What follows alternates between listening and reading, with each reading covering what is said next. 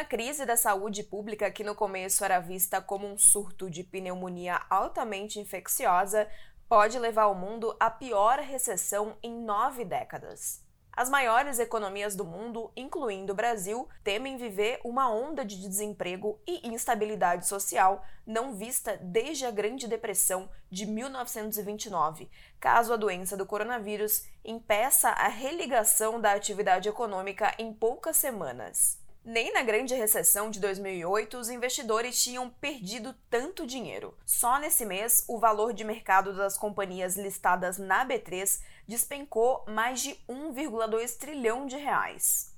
A paralisação da economia global pelo coronavírus também ameaça criar um caos no mercado de crédito global. E isso seria grave, muito grave. Quer entender por quê?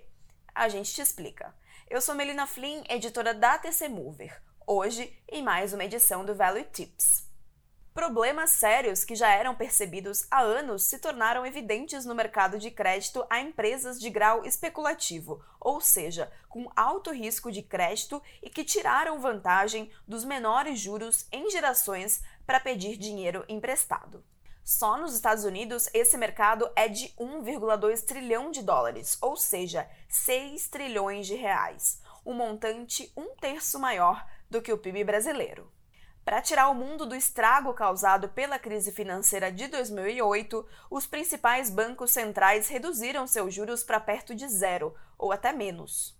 Quase 12 anos de juros baixos e crédito fácil e amplo permitiram que essas empresas conhecidas como high risk tomassem emprestado grandes quantias, construindo uma montanha recorde de 10 trilhões de dólares em dívidas antes da crise do coronavírus, eram poucos os que achavam que todo esse dinheiro não seria pago dentro do prazo. Mas, com o temor das restrições à mobilidade e à atividade causadas pelo alastramento do vírus, quem comprou esse tipo de título agora se pergunta se o mercado de dívida corporativa não está à beira de um colapso.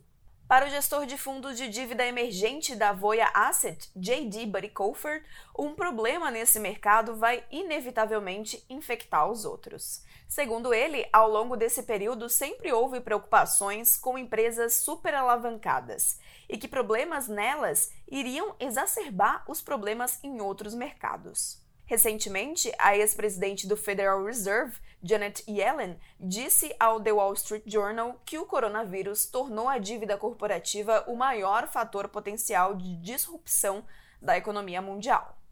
Mas por que um mercado tão particular poderia impactar as vidas de famílias e empresas ao redor do mundo? Há várias respostas, mas a gente vai focar em duas. A primeira delas, porque um colapso desse mercado poderia forçar os bancos a se negarem a refinanciar ou a emprestar a seus clientes, piorando a crise.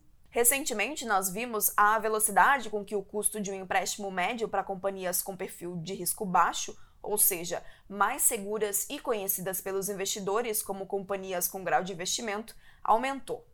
Esse aumento ocorreu muito mais rapidamente do que em crises anteriores, inclusive que é de 2008.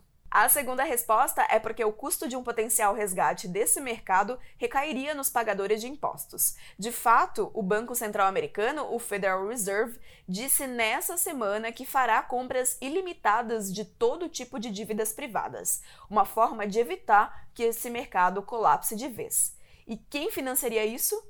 Os cidadãos americanos um programa similar no Brasil vai ser financiado quase que totalmente pelos contribuintes. Ao mesmo tempo, juros mais altos para companhias nos Estados Unidos ou na Europa implicam que as dívidas de países e empresas nos mercados emergentes, como o Brasil, se tornem ainda mais caras. É por isso que na semana passada o Banco Central do Brasil iniciou a recompra de títulos de dívida do governo brasileiro, denominados em dólar, nas mãos dos bancos comerciais locais, para protegê-los de potenciais perdas em meio ao turbilhão das últimas semanas. Para o editor-chefe da TC Mover e membro experiente do TC, Guillermo Parra Bernal, os impactos sobre a economia real, ou seja, sobre as atividades de produção, comércio, agricultura e extração de recursos naturais, por exemplo, seriam desastrosos. Com os investidores se retirando dos ativos de risco, como a Melina mencionava no começo do podcast, fato que tem levado a bolsa de valores de São Paulo a cair mais de 35% nesse mês, é provável que, sem ação do Banco Central do Brasil ou do Fed, ou dos outros grandes bancos centrais, cheguemos ao ponto em que bancos comerciais e outros credores, como fundos de investimento em crédito, eh, sejam forçados a realizar perdas. Quando isso acontece, é, é como uma espiral sem fim que arrasta todo mundo para o chão. Se isso acontecer, é, a economia mundial vai demorar em se recuperar, mesmo se já tivermos contido o avanço do coronavírus. O epicentro desse risco envolve um subconjunto desse total de 10 trilhões de dólares. É 1,2 trilhão de dólares em empréstimos alavancados, conhecidos em inglês como leverage loans, um tipo de dívida classificada como lixo e garantida por ativos corporativos. Esse mercado explodiu, subindo quase 50% nos últimos cinco anos, com investidores querendo pegar o bonde dos juros especulativos e altos que esses empréstimos proporcionavam. Fundos de participações, conhecidos como fundos de private equity, são grandes clientes desse mercado, do qual obtiveram bilhões de dólares em recursos para comprar companhias como a Dell. Muitas outras empresas contraíram esses empréstimos alavancados para financiar recompra de ações, o que ajudou a manter vivo o mercado de alta da bolsa americana por 11 anos, o mais longo da história. Mas aqui vem o lado complexo do assunto, como explica Guillermo. Então, Melina, os bancos que fazem esses empréstimos raramente os mantêm no seu balanço. Isso por causa das regras que limitavam sua exposição a atividades vistas como muito arriscadas, né? As mesmas que causaram a crise financeira de 2008.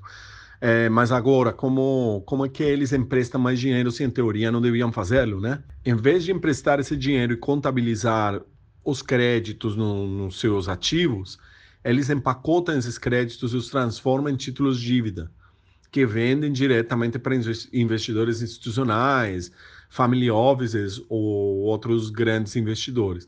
Os bancos que organizaram o empréstimo também podem vendê-lo, ou seja, transferir a propriedade e o risco implícito desse ativo para outros bancos que gostam desse tipo de transações. É complexo mesmo.